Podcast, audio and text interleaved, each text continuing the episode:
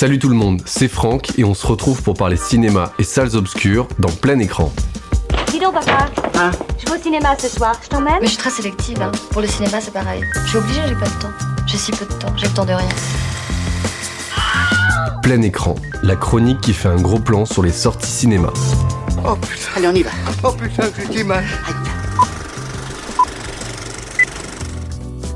On se retrouve pour les sorties du mercredi 22 juin avec comme premier film I'm Your Man de Maria Schrader. Alma, brillante scientifique, se révèle être une parfaite candidate pour se prêter à une expérience. Pendant trois semaines, elle doit vivre avec Tom, un robot à l'apparence humaine parfaite, spécialement programmé pour correspondre à sa définition de l'homme idéal.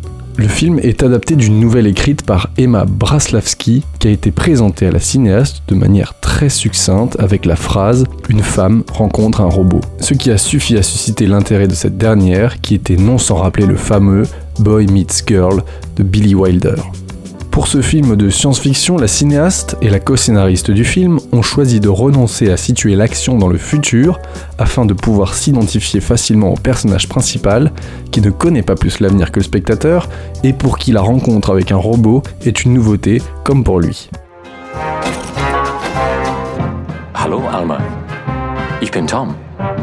Die testen mich, scannen mein Gehirn, multiple choice ohne Ende. Und was kommt dann dabei raus? Deine Augen sind wie zwei Bergseen, in denen ich versinken möchte.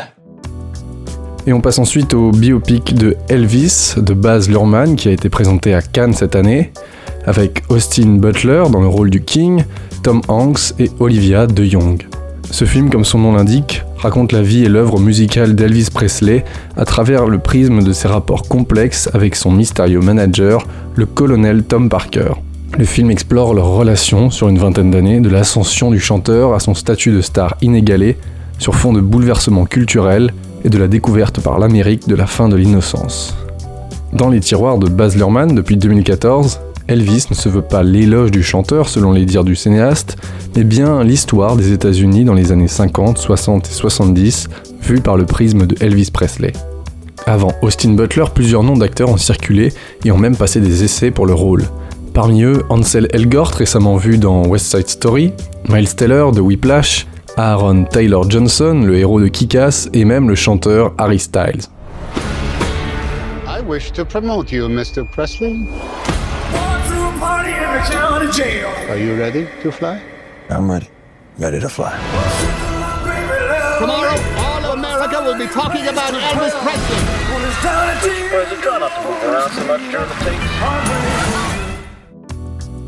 Et je termine avec un autre presque biopic, celui de Buzz l'éclair, film d'animation signé Angus MacLean, avec François Civil prêtant sa voix à Buzz l'éclair et remplaçant au passage Richard Darbois. Après s'être échoué avec sa commandante et son équipage sur une planète hostile, Buzz l'éclair tente de ramener tout ce petit monde sain et sauf sur Terre. Mais l'arrivée du terrible Zurg et de son armée de robots impitoyables ne va pas faciliter la tâche, d'autant que ce dernier a un plan bien précis dans la tête. Buzz l'éclair est un nouveau spin-off de la saga Toy Story centré sur le légendaire Ranger de l'espace qui, depuis, a inspiré le jouet que nous connaissons tous. Le cinéaste a cependant décidé de complexifier le personnage, toujours sûr de lui, déterminé, héroïque, mais dont on perce ici les vulnérabilités, les doutes et les échecs. Le cinéaste a aussi tenu à s'éloigner de l'esthétique de la saga Toy Story en jouant le côté rétro s'inspirant des films des années 70 et 80 comme La guerre des étoiles, Les aventuriers de l'Arche perdue et les dessins animés japonais de l'époque. Ramenons tout le monde à la maison.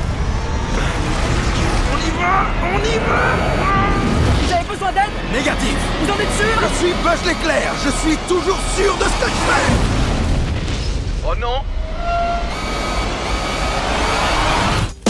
Voilà pour mon choix de la semaine. Merci de m'avoir écouté et j'espère que cette chronique vous aura donné envie d'aller voir des films. Rendez-vous la semaine prochaine pour des nouvelles sorties ciné.